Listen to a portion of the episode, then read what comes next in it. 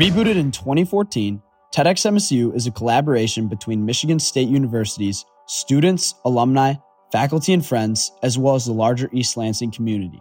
Dedicated to ideas we're spreading, TEDxMSU's conference features interdisciplinary presenters, including those from the MSU community, expressing their past experiences, current projects, and future visions to promote inquiry and critical discussion. This year's conference, Resurgence 2022, will be hosted in person and presents an opportunity for speakers to share their field of expertise with others and shed light on important issues in society. Stay connected with TEDxMSU by following them on Instagram and Facebook at TEDxMSU or go to TEDxMSU.org to learn more. Hatchcast is brought to you by Women in Entrepreneurship. Women in Entrepreneurship's mission is to inspire and support women interested in entrepreneurship through a collaborative, innovative, and empowering network. To learn more, visit msue.com.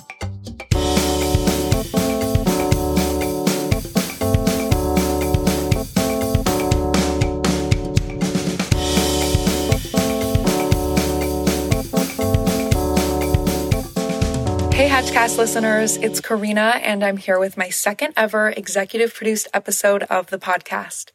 I'm really excited for this episode. I wanted to kind of expand upon that conversation around the more creative, non traditional uses of the entrepreneurial skill set that we started back in December when I talked with Isaiah Johns about music entrepreneurship. But today we're talking about fashion. So I have two amazing guests.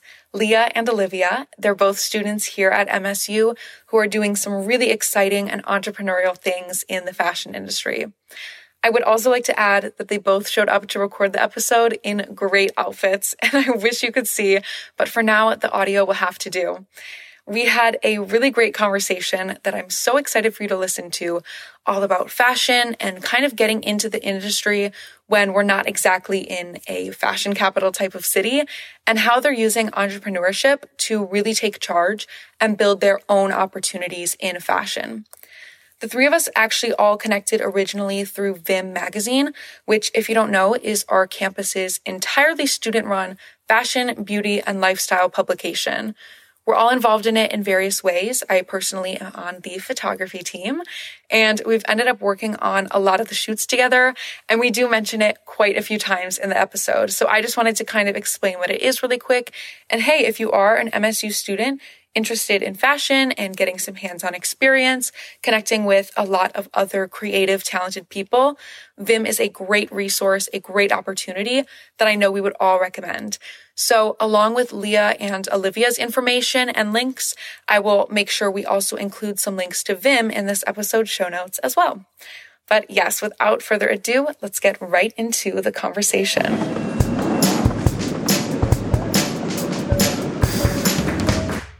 So, I guess the first thing is just to have you both introduce yourself, kind of who you are, what you do, how you're connected to MSU, and how you're connected to the fashion industry. Leah, if you want to start us off. My name is Leah.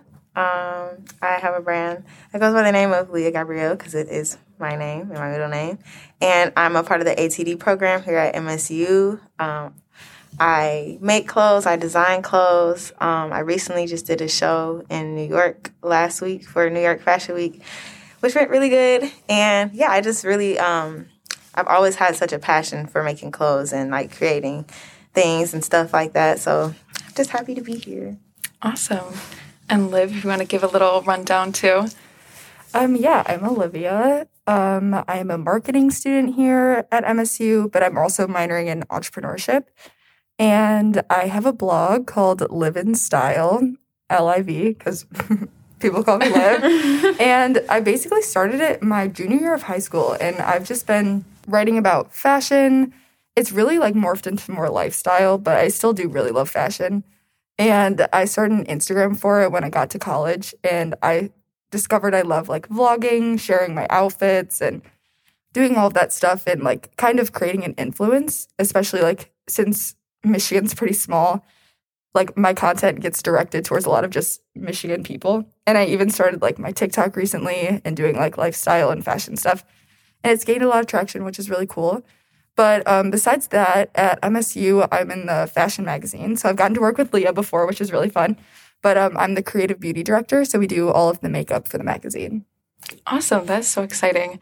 Well, I'm really excited to talk with you two today. I think we're in for a really great discussion about fashion and kind of breaking into the industry in a city, even state, or even region. Shout out to the Midwest that is not a fashion capital and how entrepreneurship and the entrepreneurship skills and mindset can really help with that. So, you both kind of started to touch on this, but kind of looking at the beginning, what is really what got you interested in the fashion industry and kind of considering it as like a serious career path for you?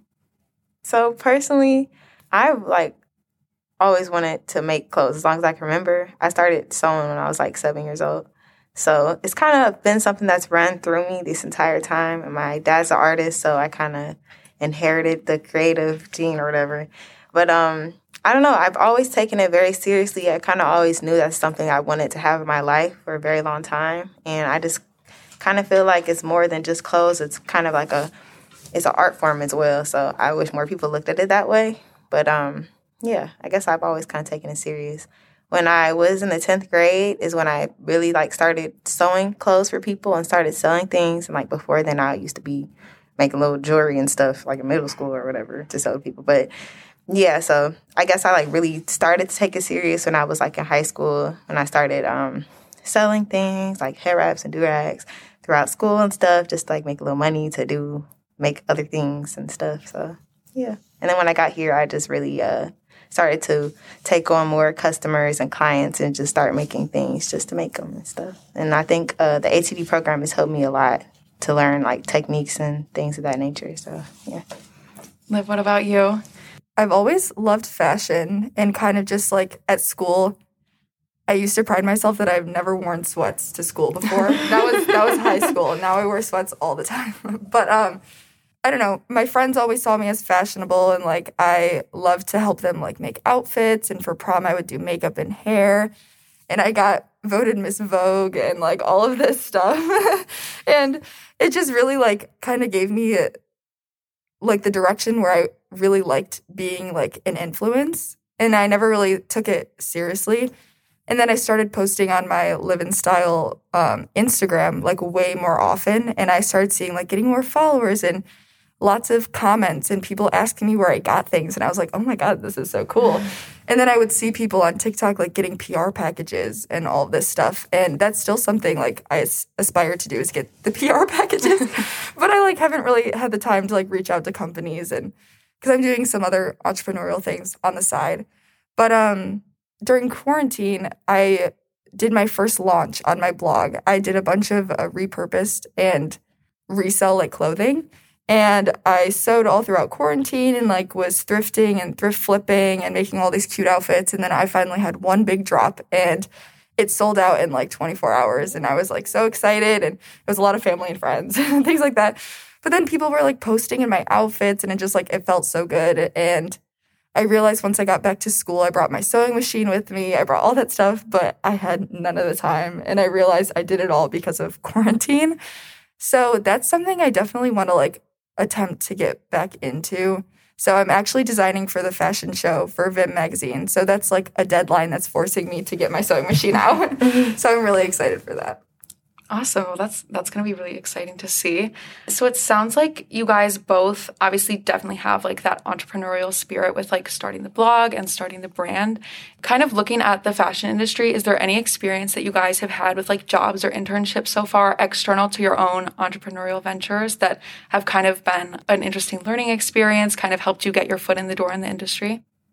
In high school, I started working at this boutique um, in Detroit and uh, my boss there, she like really helped me so much, like learning how to make my stuff look nice, learning how to sell to people, how to come off as professional, and it's like she just like really instilled like a lot of things in me that I learned from. Like if I didn't start working there when I did, like I probably wouldn't be as far as I am now. I guess if I could say that. But yeah, like um, it's boutique called Classy Lady in Detroit. But she helped me out a lot. And um, she taught me different techniques. and all these other things. And I also did a couple of mentorships with other people where they just kind of taught me certain things because I always like tried to reach out to people to get that type of information. Like I wouldn't have even gotten that job if I didn't DM her like, hey, do you need an intern? I could be your intern. But yeah, like different things like that. So I guess I was always just looking for ways to like get help in that. And I always also was um involved in this program called the Mint Artist Guild. And they also helped me. I used to do a lot of art fairs and I, I would sell like hand painted jackets and stuff, but I would, that helped me get way more of like a business mindset. I often like brought up little uh, paintings of like uh, croquis and stuff with like flowers and things. Like I would sell those to people, but just having that face to face contact with customers and just being able to talk to people just like really helped me gain more experience in the entrepreneurial side of things. Too. Awesome. That's so cool. That's like the original job you were talking about really helped you with like the professionalism as well as like the actual hard skills and like techniques and stuff. That's mm-hmm. definitely a really important thing to have. Mm-hmm. What about you? Any more external kind of experiences? So I worked at a boutique as well for a summer and I wish I had the same experience. I, I, really hope they don't listen to this. They won't. But um, the store was in Birmingham, and it really opened my eyes to the kind of clientele that really does buy designer fashion. And um, they're not the nicest, I will say. And my job was a lot of like, um, I was a retail assistant. So I did a lot of cleaning. I learned how to wrap a great present. I um, steamed a lot of clothing and that type of thing. So I really did like that was a really great experience for me because it made me realize like how I really like being an entrepreneur and I really like being the one leading my brand and things like that.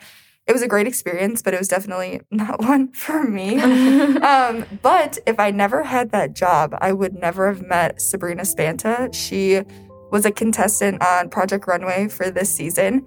And she walked into Tender one day to try to sell them her new design. And I heard the word Project Runway and I was like, oh my God, I have to get her number. So I, before she left the store, I was like, hey, like, if you're ever looking for an intern, like, here's my number and blah, blah, blah. And I even mentioned Vim. I was like, if you want to speak at Vim, like, we would love to have you, blah, blah. So after that, uh, she reached out and we got coffee together and I brought my resume and showed her my Instagram and a few things. And she was like, yes, I would love for you to help me. So I worked with her for about like three, four months, and it was the most amazing experience. She really had me like hands on in building a brand and especially like a luxury brand. So we would like source fabrics together and sketch, and I would help her with like building the whole Shopify and I really love to write, so I wrote her like biography and I wrote all the Instagram captions and taking photos and photo shoots. So it was a very like hands-on experience and it's one that I wish I could still be doing, but it was very demanding. Obviously starting a business is like all hands on deck. So love Sabrina, she's doing amazing things and hopefully in the future I can help her again. So that's, that's a wonderful experience, yeah. Absolutely. That's definitely like sounds like you guys both have had some incredible, amazing mentors. Shout out to all of them. That's super great. um, kind of a similarity that I noticed between both of you guys kind of talking about the stories is that it sounds like you both went out and asked for jobs. It wasn't like you're finding, you know, a listing that's out there already. You went out of your way to find the people and kind of create your own opportunities, which I mean, I'm going to assume probably helps in the Midwest when there's not like a super strong like fashion industry that kind of exists here. So, what other kind of ways have you guys found that really help to not only get your foot in the door, but to kind of find those experiences in a place that maybe doesn't have them so obviously in the forefront? So, I'm so happy that we were born in the generation of the internet because if we were not, a lot of things will be way harder than they're supposed to be. Um, honestly, this past year, like I wasn't, well, the year before, like 2020, I really wasn't on TikTok. But last year I was on TikTok and like so many clients have came to me from TikTok that aren't even from Michigan. And I think that just like trying to reach out of just our general area is what really help spread because like you said michigan isn't like an epicenter of fashion or anything.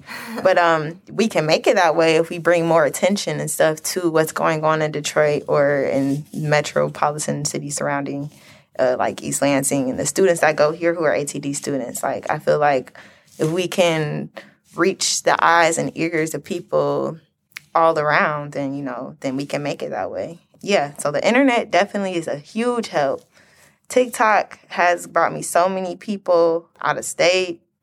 I got one person out the country. Um, but that didn't go well. We're not gonna talk about that. But, but um, but yeah, like it just really like uh, opens up a lot of opportunities and stuff. You, you never know who you'll meet, especially when you're out of town talking to different people. I try and make it a um a point to meet other people while I'm not in places usually because you know you never know where that connection could lead you. Just like how Olivia just said, she met Sabrina from Project Runway. Like that's amazing. Like, but you have to be willing to go and talk to people. People aren't just gonna come and talk to you. So I second that. I agree. And in your question, you said like the the fashion industry isn't in the forefront, but it's totally in the foreground. Like after working with Sabrina, I did not realize how big the fashion industry was in Detroit. And I didn't even know there were like clothing manufacturers in Detroit, like all of these boutiques and incubators. They have fashion incubators. And she just got her collection in Detroit is the New Black. And like they gave her a little section of the boutique, but they also had like a little launch party for her. Like there are so many cool things happening. And in not just Detroit, like Michigan as a whole, like we had one woman talk to us from Vim. She's like the founder or the director of Michigan Fashion Week. I did not even know we had one, like at all. And so actually after listening to her, I was like, I was wondering why we don't have like a fashion week in Detroit. It's kind of weird. Like, um, I'm totally gonna butcher it. Was it Bottega? yeah, uh, Bottega. Bottega. Yeah, yeah. They they had a show in Detroit, which I thought was so insane. Like a major designer coming to Detroit to like showcase their work. So I think in the next few years, it's going to really like start to blow up. I think Detroit is a huge entrepreneurial incubator for not just fashion, but like a lot of other brands. And people are starting to realize it. And I swear, give it like five years, maybe less, like it's going to be crazy. And I'm so excited to be like in the middle of it. So I definitely agree. Like Detroit itself, uh, and me being from there, it's like there's so many hustlers in Detroit. Like people are working in Detroit trying to get their stuff out there. And there's so many entrepreneurs. Like everybody owns a business. You could talk to them. They'll be like, "Yeah, I own a business. I do this. I do that." But it's just because there's like a lot of drive there. So I do agree with you. I feel like in the next couple years, people are starting to pay attention. But I feel like they're really going to start looking when they realize all the stuff that we have going on in Detroit too. Yeah, and then Leah will be like the big show. Oh at, oh my god! Um, at Detroit Fashion Week. I'm waiting for it. Waiting Manifesting. For it. so I'm kind of curious then, because I feel like there's definitely kind of a the typical thing is that when people graduate college, they want to like, especially if you're in, if you're looking to be in creative industries, you want to go to New York or LA. Are you guys interested in like staying around in Michigan and maybe like doing it in Detroit? Um, I mean, I do like it here, but I also feel like I've been here my entire life. And like it would be great to go out and see and meet other people and learn their experiences outside of my own because like I do love being in Detroit and I do feel like it's a great place for that. But I feel like the only not the only way, but a really good way to really like experience everything ever in life is just to go out and see it and go out and meet new people and go out and do new things. And like I can't do new things if I've been here like for 20 years straight. So but yeah, I do love it here, you know. I feel like Leah and I are different in the way where like she is building this fashion brand. Like she's got the clothing, she's a designer, and to really like take off, you need to be in New York or you need to be in like California or those places. I'm kind of taking more of the marketing route, so like business route. And as much as I love fashion, I just don't think I have like the grit and the drive to really start a brand from the ground up. So I think for me, staying in Detroit is something that I'd really love to do from a business standpoint. Like, I'd probably love to start like my new venture in Detroit or like try to work corporate in Detroit, but then also do like my live style as a hobby and things like that. So for me, I'm definitely looking to stay local, but um obviously I do want to explore as well, but I do really want to try to be in the epicenter of like Detroit taking off from a business perspective. So I think that'll be really interesting to see. For sure. So we definitely all know that like we're all a part of Vim magazine. We've already like plugged them a few times.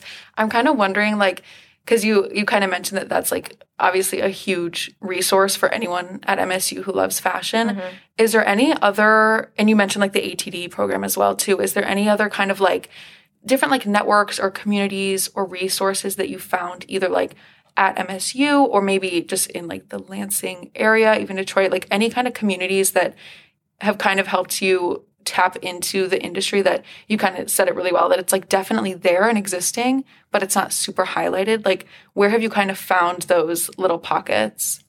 So I feel like um, in Detroit, there's like a community of not just like designers and stuff, but like artists and creatives. And I feel like a lot of times people connect through like Instagram and stuff, meeting people. Um, there's this place in Detroit, downtown Detroit, called the Trumbullplex. There's so many events that happen there. People perform there. People do poetry slams. It's like a lot going on. I feel like, especially in our like generation or the people who are around our age, a great way to meet other creatives like that in Detroit is by going to those events and by talking to people. I have a couple friends who I know who I've known for years who are like either they're doing the music thing or they're doing the fashion thing. And I think, uh, you know, I just, it's really nice that you can meet people who are like minded um, in the same city as you, doing the same things or the, having the same aspirations as you. And um, up here in Lansing, I found that not only Vim, but there's also other um, organizations like uh, Trendistry, I believe, and uh, you know just other communities within this community that are found, you know. No, yeah, I agree totally on like the social media aspect because I don't know, I think a lot of people in Michigan feel like, oh, the Midwest is so boring, like we don't have any fashion, like we don't have it's like all flannels and like Timberlands, you know. and like I found that from TikTok, like the people in my comment sections are like, "Oh my god, you're doing all of this in Michigan? Like what the frick?" So I think it's just like reaching. I feel like to be an entrepreneur, you kind of have to be very extroverted on a certain level. Yeah. And if you're not, it can be hard to sometimes make those connections or not be embarrassed to reach out. So I'd say like Vim has been like my number one community sort of in East Lansing for fashion.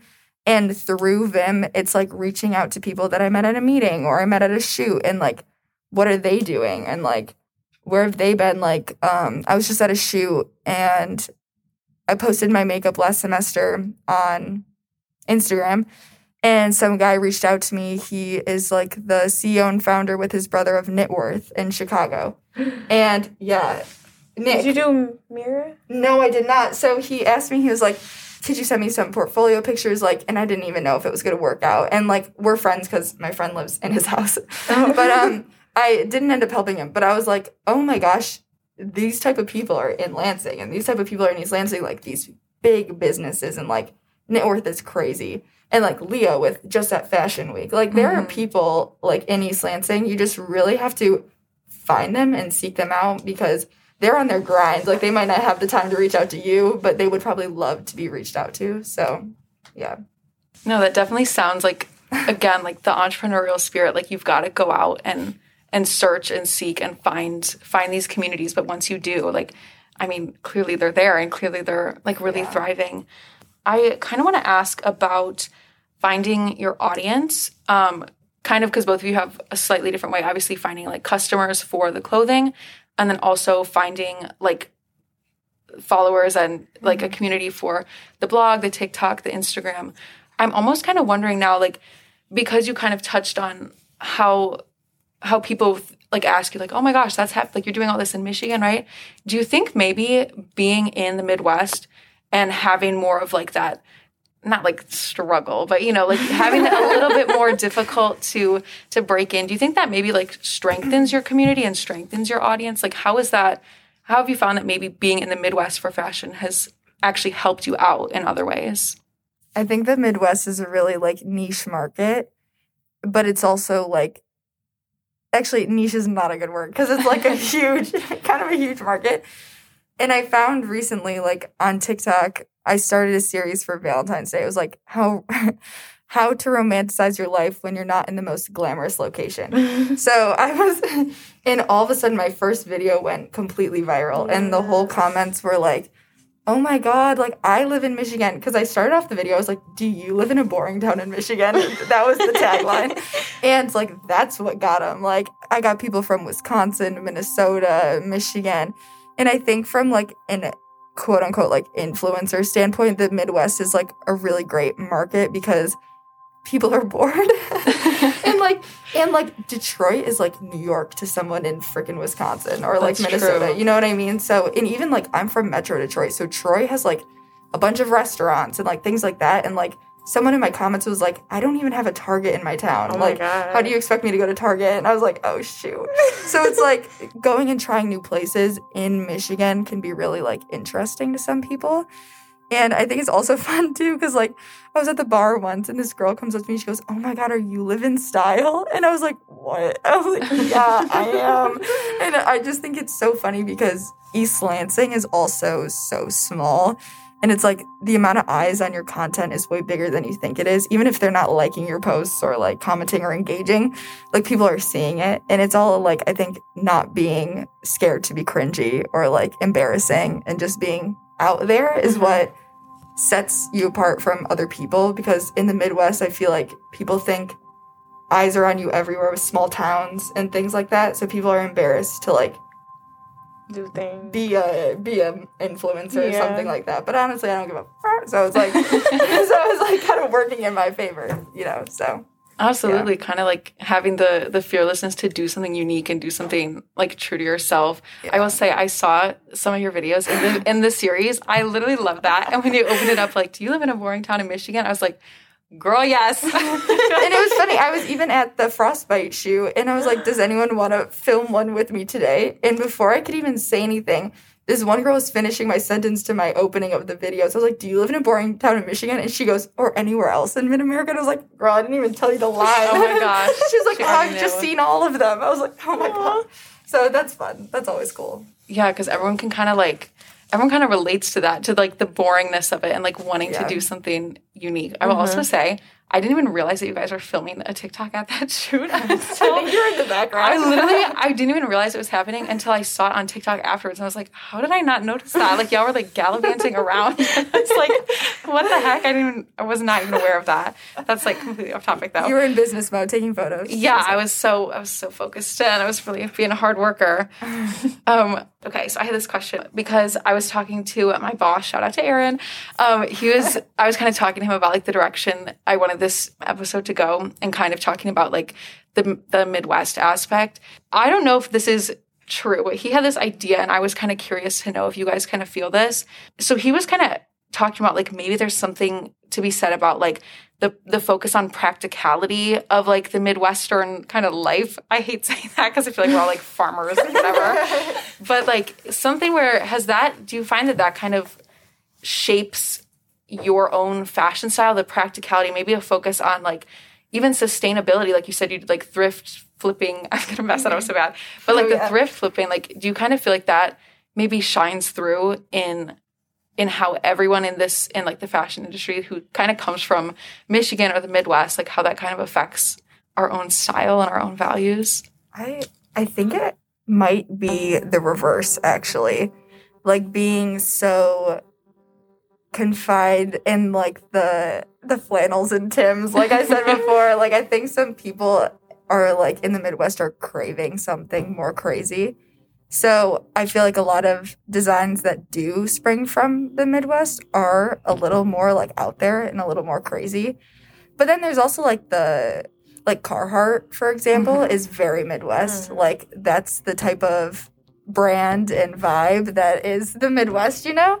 And um that's definitely like a comfort thing, you know? But I think a lot of like true like designers like Leah and other people like Sabrina Spanta living in Bloomfield and all that stuff, like your designs are kind of your imagination and what comes out and they tend to be a little more like crazy and out there rather than practical. Mm-hmm. But then I also think of Infinite, like the sustainability and oh, yeah. like the reversibility and that's very practical and very like wearable. So I think it really just depends on like who your market is, really. If like you want to be high fashion or you want to be like more not mainstream, but like uh brick and mortar, like Carhartt and things like that. So I definitely think uh, for me, I do agree with Olivia with the whole like opposite thing because like when I look outside and see snow like today, uh, the last place I want to conform to or be at is Michigan. So I definitely try and think outside the box when it comes to my things. I definitely go for fantasy. I definitely go for stuff you never seen before simply because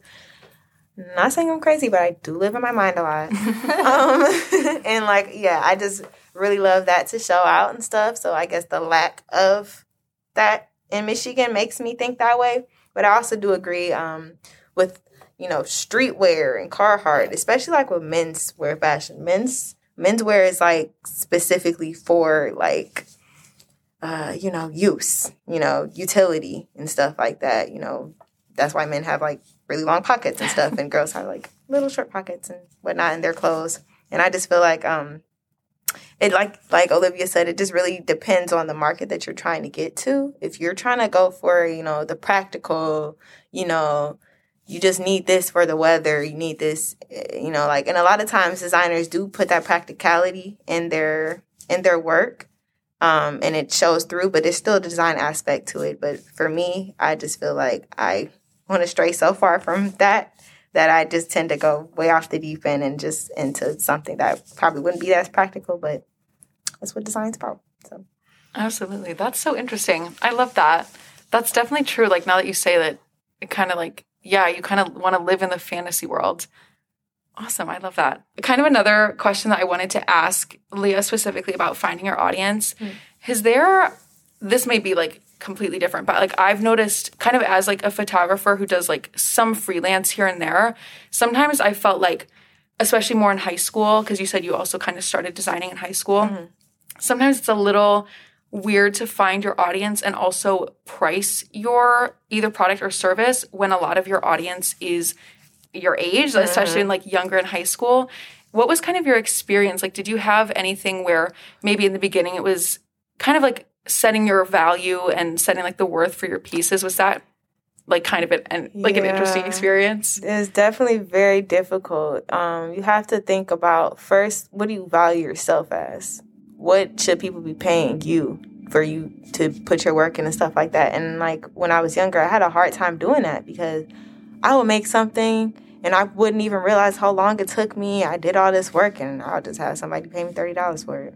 Mm. Or I'll make something for somebody and they wouldn't even buy it for me. You know, it's just like a lot of experiences where people are low doing me dirty, but it's okay. no. But um I think the best way to make people respect you and your prices is by you respecting that yourself and you telling people, well, this is who I am. This is how I come across um, and this is what I deserve to be paid. This is what I feel like my work is worth. And you know, um, it did take me like a while to come around to that because, like you said, like a lot of the people who are interested in my work a lot of times are younger people and stuff like that. So I don't try and do anything too crazy, but I do try and stick to what I feel like I deserve. If you want me to do something that I feel like it's going to take me at least three hours, I hope you don't think you're going to get a cheap price for it because I'm taking my time, my value. I have to pay for these materials and stuff like that. But a lot of people don't see the other side of that. They only see the price. They only see, oh, you want me to pay this much? But why? And it's like, I gotta, oh, I got neck pains. I'm making you things. this took me three hours to do. I'm doing things by hand. This material costs like $50 a yard and you want a cheap price. And it's like, ooh. And it's like at this point, it comes to like, am I doing all this to help you with your price and devaluing myself or am I valuing myself and letting you respect me off of that? So yeah, it's just it's been a long time coming. Like it's been many times where I um undersold myself and like felt bad about it later and then it's just like a learning experience. Like after every time that happened, I just had to think of ways like, well, how can I make it so that I'm happy and they're happy, but I still feel like I'm just not giving my work away for free, basically. So. For sure. I really love how you said, like, to make them respect it, you have to respect your own thing. I feel like when you're confident in what, what you're putting out and how you're valuing it, you'll find like the audience that is interested in your stuff and also values you will find you. They like you've got to stick stick true to that. That's, That's definitely true. like really good advice. I That's think. so hard though. It's oh my god. super difficult. Oh my goodness. But yeah, like you said, if you set yourself at a certain value, people who also set your set you at that same value will come and find you because they see your work. They deem you important enough to pay you that because of what you show of yourself. Like if you're walking around super confident, they'll be confident in you too. You can't um, just expect people to pay you stuff just because you said like, oh well, I think you should do that. They're gonna be like, no, why would I do that? Like you have to be confident in yourself too when you're setting these um, boundaries and stuff. Absolutely. So, Olivia, with you specifically, what I think is really interesting about like how you started the blog is that obviously, as we've established, there's not like always a ton of. It's not like you get like a job listing for a you know mm-hmm. fashion marketing job casually in Lansing all the time. So I think it's really interesting how you kind of took that initiative to create your own work experience. And instead of looking for a job to add to your resume you're like well no I'll, I'll make it myself. Can you kind of talk about your experience with that? And was that like a conscious decision where you thought like this is going to help me get my foot in the door get me that experience build up my resume? Or like what was what was that kind of like? Yeah, so I actually was originally a journalism major. So I thought that my blog would be really good content to show future employers and whatnot. But um, I wasn't wrong in the sense of future employers. My blog is the first thing I show at any interview. But I really like, I didn't even know what, back to Vim, but I didn't really know what like Vim was when I was in high school. But I did know like I wanted to go to either U, U of M or like MSU. But um, I had my own little Vim going on in high school. Like I would put together these blog posts and I would enlist friends to be models. My little sister would take the photos. My mom would copy edit and we'd all get together and like shoot. And then I'd write the blog and then I'd send out a promo email and then I'd post about it on Instagram and like it was this whole production and that's how like I knew I thought I wanted to work on a magazine and I thought I wanted to work for a newspaper. But then I got an internship at the Detroit Free Press and I was like, there's no way I'm working for a newspaper. it was like, it was the most amazing experience, but the newsroom is not where I'm meant to be. So I was like, okay, great experience.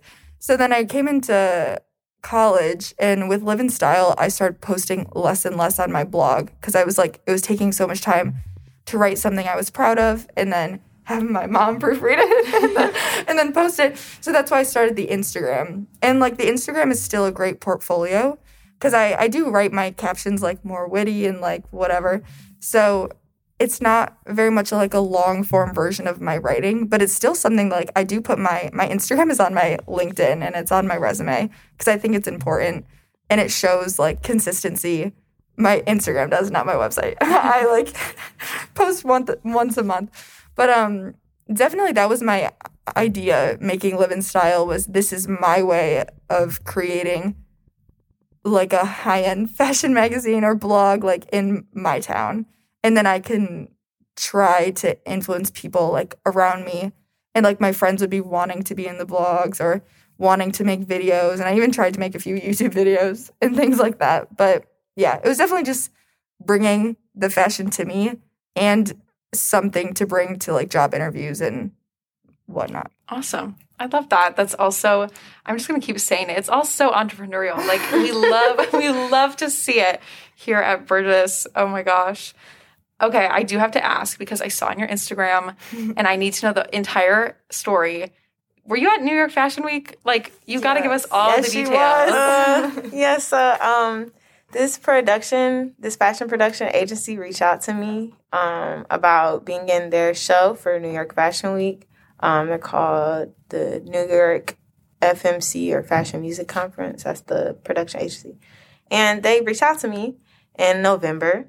And like, I've just been like so into that. I just been working on my pieces and stuff literally up until the night before I left to go to New York because I was just so stressed out and like my mind was everywhere trying to get all these pieces and done and whatnot. But um, it was like a good experience. I got to see New York for the first time. Like I think the last time I was there, I was like six, so I barely remember anything except for like the Eiffel Tower, not the Eiffel. Tower. oh God, the Statue of Liberty. Oh my goodness. um, Statue of Liberty and like, you know walking down the street and getting like a lunchbox from a, you know, one of the vendors on the side. Like, that's the last thing I remember. But going to New York uh, this time, being older and just like really experiencing the city, like I feel like it's like such a great place, and I could just have stars in my eyes because like I just went there for that specific reason. But um, the experience of the show itself was like really good. I got to meet um, some other designers. I got to uh, have like a, little interview with the the lady who's over the show. And then I did get to reach out to some of the photographers and people that were there. So it was like really good. And um, other people have been reaching out to me to do interviews and stuff from that, which is like kind of surprising me because I'm like, oh, really? you like that? Okay. but um, yeah, so like I really just enjoyed that process. And like I feel like the collection I did, I, I had like a whole storyline and stuff with it. Like I, it really came for me and stuff, and it's something like I sat and thought about for like a while. So I, I guess I'm just like really proud of myself and what I did in the time that I had, you know. So. The full beaded look, I think it had long sleeves, was so magical. And then you. the fur with the butterfly. Oh, thank you so much. I loved that one. I was really stalking. Yes, uh, they took me like a while to do like, and then like us being home for like a month was just like, oh, that was so amazing because I was like, yes, I get to just stay home and finish all this stuff, and it was it just really came through the way it's supposed to. I even had my um my one friend Trinity. Uh, she is a business student at U of M, but she makes jewelry. She's like another one of the main reasons why I really got into business because we like grew up together, and she has always had business. She'd be selling like little duct tape wallets and stuff like that. And I'm like, oh, okay. And she was also a part of the um, same program I was, where we went to art fairs and stuff. So she was there with me. She, um, I don't know if you guys saw, but there's like one piece where it's like bloody pearls and stuff like that, and there's a mask. But she actually made the mask and like a lot of the other jewelry. So like she was a big help, uh, like bringing my vision and stuff together. And yeah, um, the collection's called Revenge, and you know it's like a story of perseverance and whatnot, and just me going through the motions last year with all the things that were going on in my life. But I feel like I was happy I got to convey that with my artwork. So yeah. So cool. Absolutely. It looked amazing and like congratulations. That's such an exciting experience. Like that's so cool. So, I guess I'm really curious to know now what is your guys' creative process like both with designing clothing and producing content? Like how does your brain work? How do you think up new ideas and how do you execute? So um, my design process, I don't know, a lot of things like a lot of times I like it comes straight from my mind. I don't even like make patterns a lot of times. I just go straight into touching the fabric and manipulating and doing stuff like that. But if I'm really like sitting down trying to like figure something out, I will do like a sketch and then like go from there. And A lot of times my sketch looks nothing like the final product. It might look like the sister or cousin of them, but I just try and, you know, I don't because I like go with the flow, but I don't know. I would say I have a set design process, but it it really is like kind of what comes to me. It depends on like what the fabric is, like how am I feeling about it, what do I see it as, and like you know what can I create out of that. So yeah, a lot of times like I sit down, think of things, even like when I'm in the car on a car ride, or I'm just like have an epiphany or something. I go to my notes app and scribble something down, and then draw it later, or I might just even just make it off of like whatever little scribble scrabbles I have in there, and then like yeah, yeah, that's my design process. It's not that um, I guess it's not as um, you know, structured or whatever, but I don't know. As a creative, I think like a lot of times, a lot of things aren't structured. Just kind of come to you, and then you feel them for what they are. Um, no, because I feel exactly the same way. Like I was trying to put it into words, but like there is no plan. There's no process. There's no nothing. It's it's it's really all off the cuff, and it's based on motivation and inspiration. You're right. So if I'm feeling motivation that day, I'll like make like seven videos. On another day, it's raining. I'm sad. There's no videos coming out today, Yeah. and I'm posting something I made the other day. Like it's purely like when you feel it and when you're passionate about it, then it's going to start. Like same with Leah. Like when I sew, there's no pattern. Like there's no nothing, no sketch even. just vibes. it's just vibes. like sometimes it's like you just gotta. It's like all instinctual sometimes, which is hard to say when people are looking for advice and when people are looking for a process to follow. But unfortunately, it's like if you are really good at something or you're really passionate about something, there's really no process. Like it really just flows and it just happens. So even like writing a blog, like I write a majority of all my blogs in about 10, 15 minutes. And it's just me writing and writing and writing and writing. And then I'm like, eight paragraphs later, I'm like, okay, we're done. And then and then my mom reads it, and obviously we fix everything that was like I say LOL in my blog sometimes, which is just me talking, and so we gotta change that. But um, yeah. So same with like content. It's like spur of the moment. Like, hey, do you want to go try this new cafe? Like, yeah, okay, let's take pictures while we're there, and then I'll post it. And it's all like, I don't know what's happening tomorrow.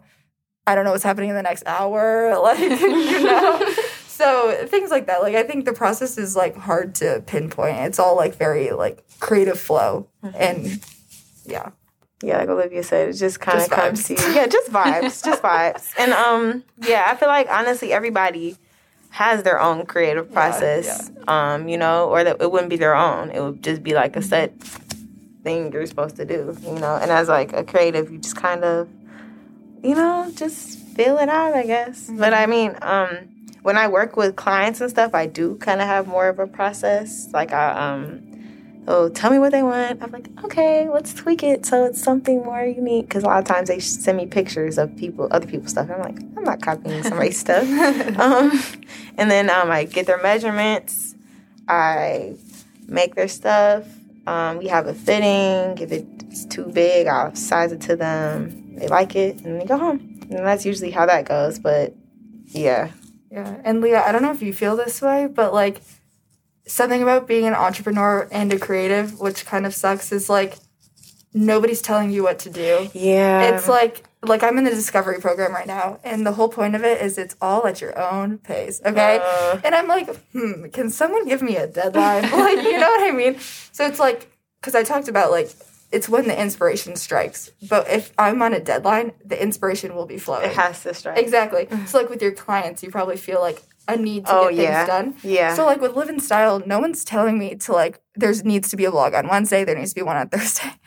so it's kind of like and I could set those deadlines for myself, but I choose not to. So it's kind of just like a for fun thing. But with like my venture that I'm trying to start, like I know this is like serious, real stuff. So I'm trying to set like deadlines for myself.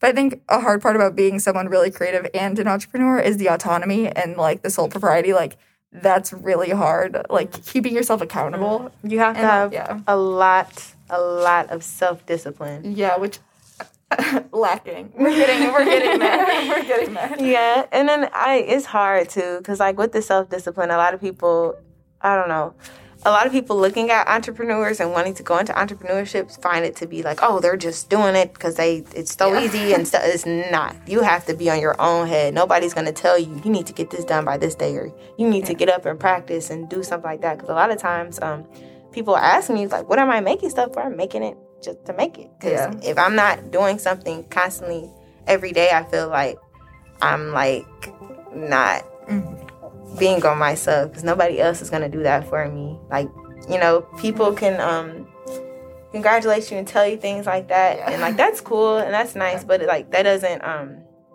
that yeah that's not gonna get you anywhere. You have to be able to push yourself. And yeah. yeah. that's like the hardest part about being an entrepreneur. And that's what separates like good from great. It's like who can who can keep themselves accountable, like mm. who can keep going. Mm. Like I think that's definitely what being an entrepreneur is like who can keep it up? Yeah, yeah. Because it's hard. Yeah. yeah. a lot of people uh, they don't understand that, and it's like, especially like when you have like certain friendships or relationships where you're mm-hmm. like, I have to get this stuff done. Nobody's gonna get it done for me. If I don't do something, nothing's gonna happen. So exactly. yeah, it's just people who don't understand that mindset. It's just kind of hard for them to like get exactly what you're trying to do. Yeah.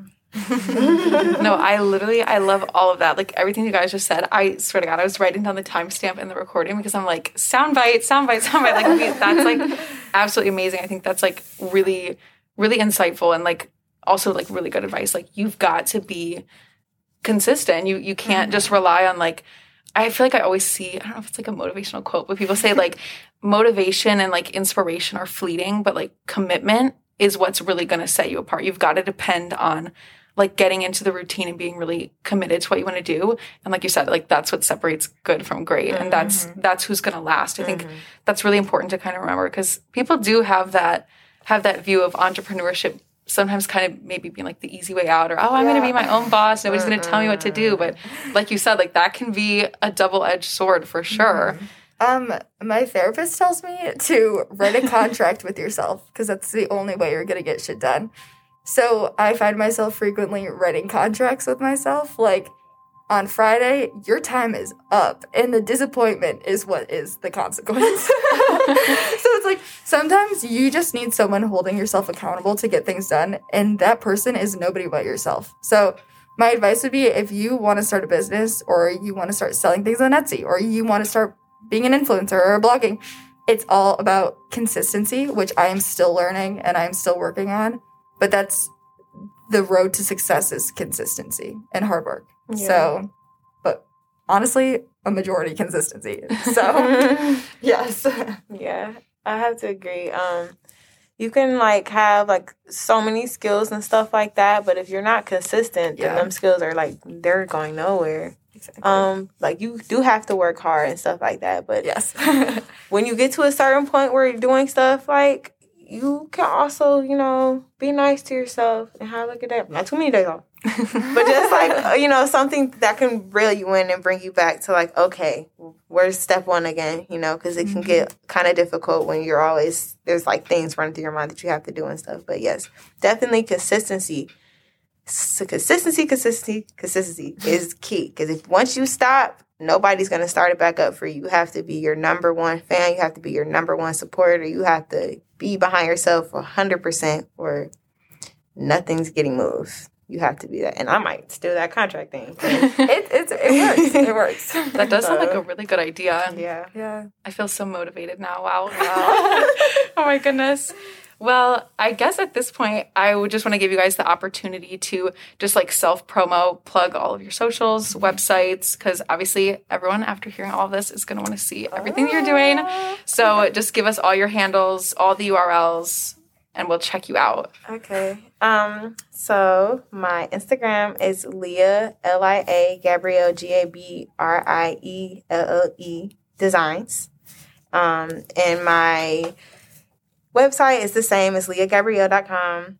Um, TikTok, Leah L A G baby. I probably should change it, but it's okay. No, I like it. but uh yeah, uh those are all my socials. Uh that's my business stuff. Um my email if you want any inqu- inquiries is uh, my first and middle name again dot inquiries at gmail.com so reach out to me it's also my bio on my instagram So my main Instagram is Olivia O L I V I A, and then Simone with three E's, so S I M O N E E E, and then my blog Instagram is live L I V dot in style with three E's. We love it. the names were taken. Um, and my website is live dash in dash style.com. And oh, my TikTok is live dot Simone with three E's. I think. I think. Yeah. We love it. We'll fact check it and make sure. Okay, good. We'll put the links to in um, the the description of the podcast. okay where all Awesome. podcasts are found. Okay, well, that's all the questions I had for you guys. Yay. Thank you so much for joining us. thank this has you been Thank such you. an amazing Yes, This is so conversation. I feel like famous right now. i know we're like You're famous want to know what we have We to love say no, seriously, this was like absolutely amazing. I feel like Oh. everyone's gonna love it. Thank you.